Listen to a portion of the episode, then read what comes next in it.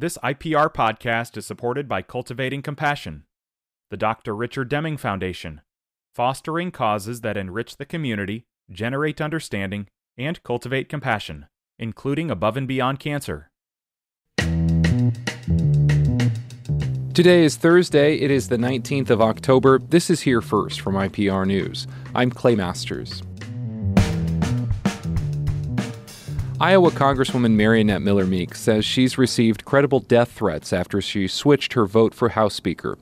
Miller Meeks voted for Ohio Congressman Jim Jordan for House Speaker on Tuesday, but she says her initial concerns about threatening tactics from other Republicans in Congress and Jordan supporters elsewhere increased. Miller Meeks supported the chair of the House Appropriations Committee during yesterday's second round of voting. Miller Meeks says her office is cooperating with the proper authorities after she received a barrage of threatening calls and death threats following that vote. Miller Meeks says she will not bend to bullies and is looking to support a consensus candidate for Speaker. Meanwhile, Congresswoman Ashley Hinson, who has voted for Jordan twice, issued a video statement late yesterday calling the eight Republicans who engineered the ouster of Kevin McCarthy chaos agents who should be ashamed of themselves. Cedar Valley resident Sarah Corkery is challenging 2nd District Republican Representative Ashley Hinson next year, partly because of a health care issue. IPR's Grant Leo Winterer spoke with Corkery and has this. Sarah Corkery has never held office herself, but the Cedar Falls small business owner has worked behind the scenes on several political fronts, including volunteering for Pete Buttigieg's presidential bid. Corkery says her opponent's stance on health care, among other issues, helped spark her decision to run back in COVID, I met with Ashley Hinson via Zoom as part of a lobbying group, and we asked her to co-sponsor the Metastatic Breast Cancer Access to Care Act, and she just flat out said no, and she's been saying no ever since. Corkery will be running as a Democrat. She has participated in Leadership Iowa, helped research and fundraise for an inclusive park in Cedar Falls, and has been in marketing for 25 years. The Cook Political Report rates Iowa's second district as strong Republican. Starbucks and the union organizing its workers sued each other yesterday in a standoff sparked by a social media post over the Israel Hamas war. Starbucks sued Workers United in federal court in Iowa yesterday, saying a pro Palestinian social media post from a union account early in the Israel Hamas war angered hundreds of customers and damaged its reputation.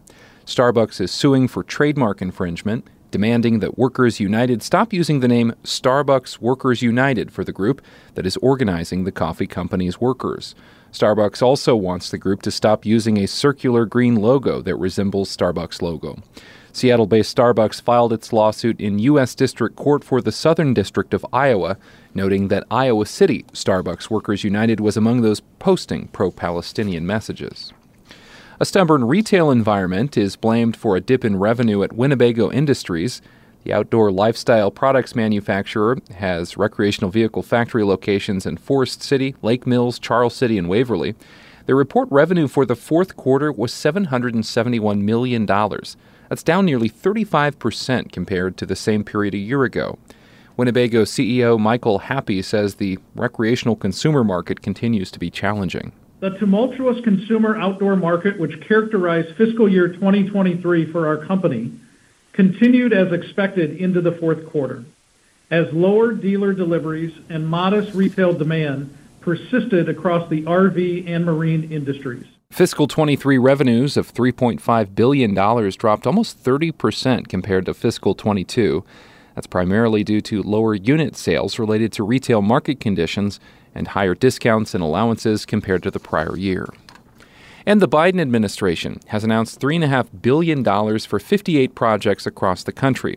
It's to strengthen electric grid resilience as extreme weather events such as the deadly Maui and California wildfires continue to strain the nation's aging transmission systems. Energy Secretary Jennifer Granholm says yesterday's announcement marks the largest federal investment ever in grid infrastructure. Funding will support projects to harden electric systems and improve energy reliability and affordability. The largest grant, $464 million, will go to improve five transmission projects across seven Midwestern states from Iowa to North Dakota. And this is Here First from IPR News. You can find this podcast wherever you subscribe to them. I'm Clay Masters. This IPR podcast is supported by Cultivating Compassion the Dr. Richard Deming Foundation, fostering causes that enrich the community, generate understanding, and cultivate compassion, including above and beyond cancer.